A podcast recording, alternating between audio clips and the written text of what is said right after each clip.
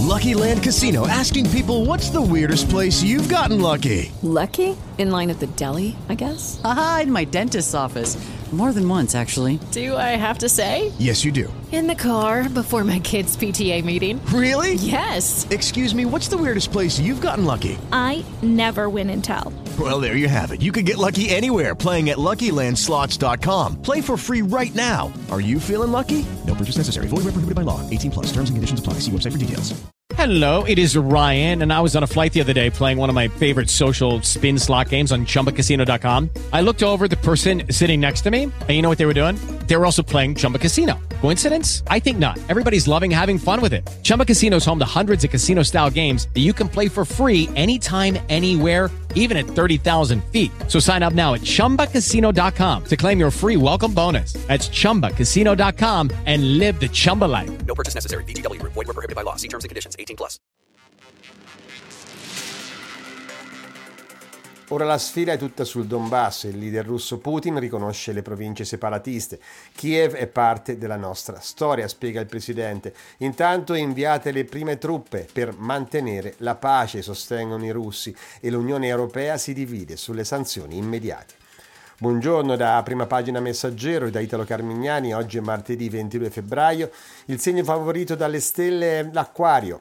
Il meteo prevede una giornata soleggiata con piovaschi a nord e queste le altre notizie. Gli americani lo sospettano da mesi, la Russia punta alla riconquista di tutta l'Ucraina. Il Donbass sarebbe soltanto la prima puntata. La sintesi della corrispondente da New York, Anna Guaita. Ieri pomeriggio Putin ha pronunciato un discorso storico in cui non ha nascosto il suo risentimento contro l'Occidente e in cui ha sostenuto che l'Ucraina fa parte integrante della Russia Putin ha ufficialmente riconosciuto l'indipendenza delle due repubbliche separatiste di Donetsk e Lugansk nell'est dell'Ucraina, di fatto creando due nuovi paesi, sottraendoli al corpo di una nazione già esistente. Subito dopo ha annunciato che vi avrebbe spedito le sue truppe con l'incarico di garantire il mantenimento della pace. I carri armati che ieri sera si stavano muovendo verso l'Ucraina, insomma, erano da considerarsi in missione di peacekeeping.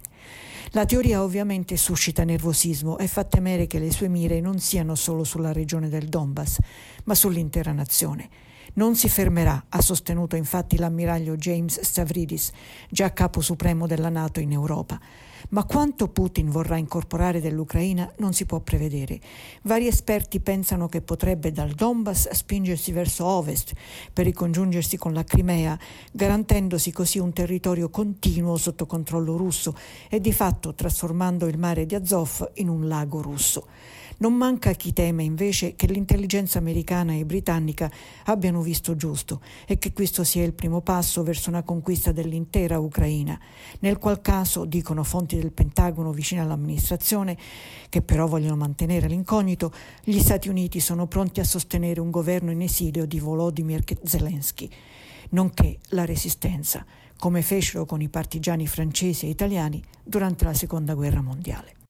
Sul fronte del Covid si assiste alla gara tra i partiti a chi riesce a piazzare la bandierina. Ieri la sfida è stata vinta dalla Lega che in Commissione Affari Sociali della Camera ha votato con l'opposizione di Fratelli d'Italia un emendamento poi bocciato nel quale si chiedeva lo stop al Green Pass dal 31 marzo.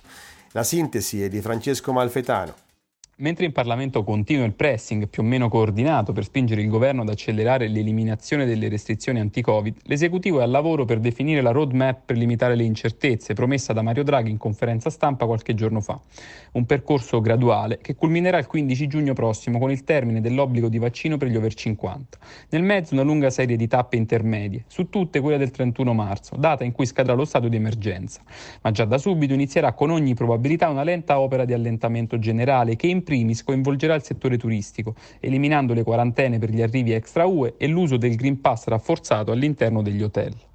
Inoltre arriva finalmente in Italia anche Novavax, il vaccino anti-Covid che, almeno sulla carta, potrebbe convincere coloro che ancora continuano ad essere scettici nei confronti dei vaccini ad mRNA. L'annuncio è arrivato direttamente dal generale Francesco Paolo Figliuolo, il commissario straordinario dell'emergenza, lo stesso giorno in cui il Ministero della Salute dà il via libera per la somministrazione della quarta dose ai soggetti immunocompromessi. Per la fine di questa settimana arriverà il vaccino Novavax, ha fatto sapere Figliuolo e poi arriveranno ancora un altro paio di milioni di dosi nel mese, nel mese di marzo. In particolare il Lazio ha fatto già sapere di aver eh, sviluppato un piano per la somministrazione del nuovo vaccino che sarà messo a disposizione in 15 hub in tutta la regione, 7 dei quali solo nella capitale. Il vaccino inoltre sarà prenotabile a partire dal 24 di febbraio. E passiamo alla cronaca, un'amministrazione comunale trasformata in apparato clientelare in cui imprenditori privati hanno ottenuto favori e messo le mani su appalti milionari. A capo di questo sistema illecito c'era Giada Gervasi, sindaco di Sabaudia, finita agli arresti assieme ad altre 15 persone. La sintesi di Camilla Mozzetti. È uno tsunami quello che si abbatte sul comune di Sabaudia. Ieri la sindaca Giada Gervasi è finita agli arresti domiciliari insieme ad altre 11 persone con l'accusa di corruzione e turbativa d'asta. Per altre quattro persone sono stati disposti il divieto di dimora e la sospensione dai pubblici uffici. È questo l'esito dell'indagine firmata dalla Procura di Latina e condotta dai carabinieri del nucleo investigativo che hanno accertato come sulla Coppa del Mondo di canottaggio e sugli appalti appalti necessari ad affidare i lavori per la realizzazione dell'impianto di gara sul lago di Paola siano stati compiuti degli abusi che chiamano direttamente in causa l'ormai ex prima cittadina.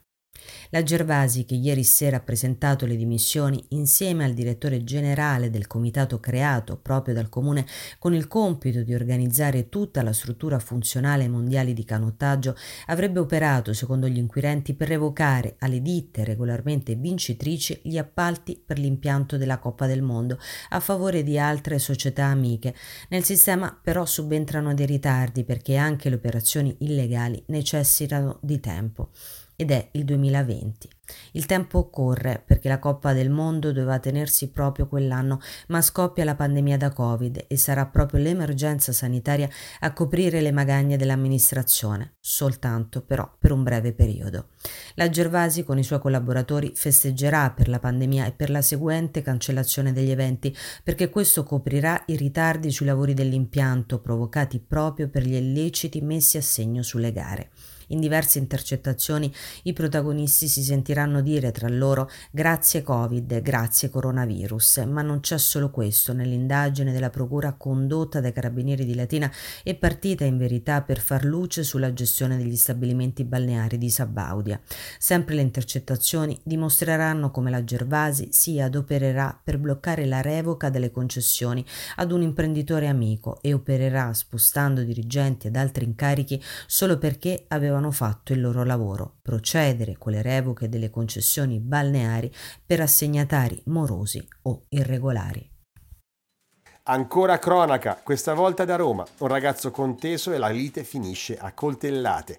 Il dramma della gelosia tra due ragazzine si è consumato ieri pomeriggio nell'oratorio di una parrocchia, Tor Bella Monaca. Nessuno dei testimoni è riuscito a dividerle con un epilogo drammatico. Una ragazzina di 17 anni trasportata in codice rosso al pronto soccorso e l'altra di 15 fermata e denunciata dalla polizia.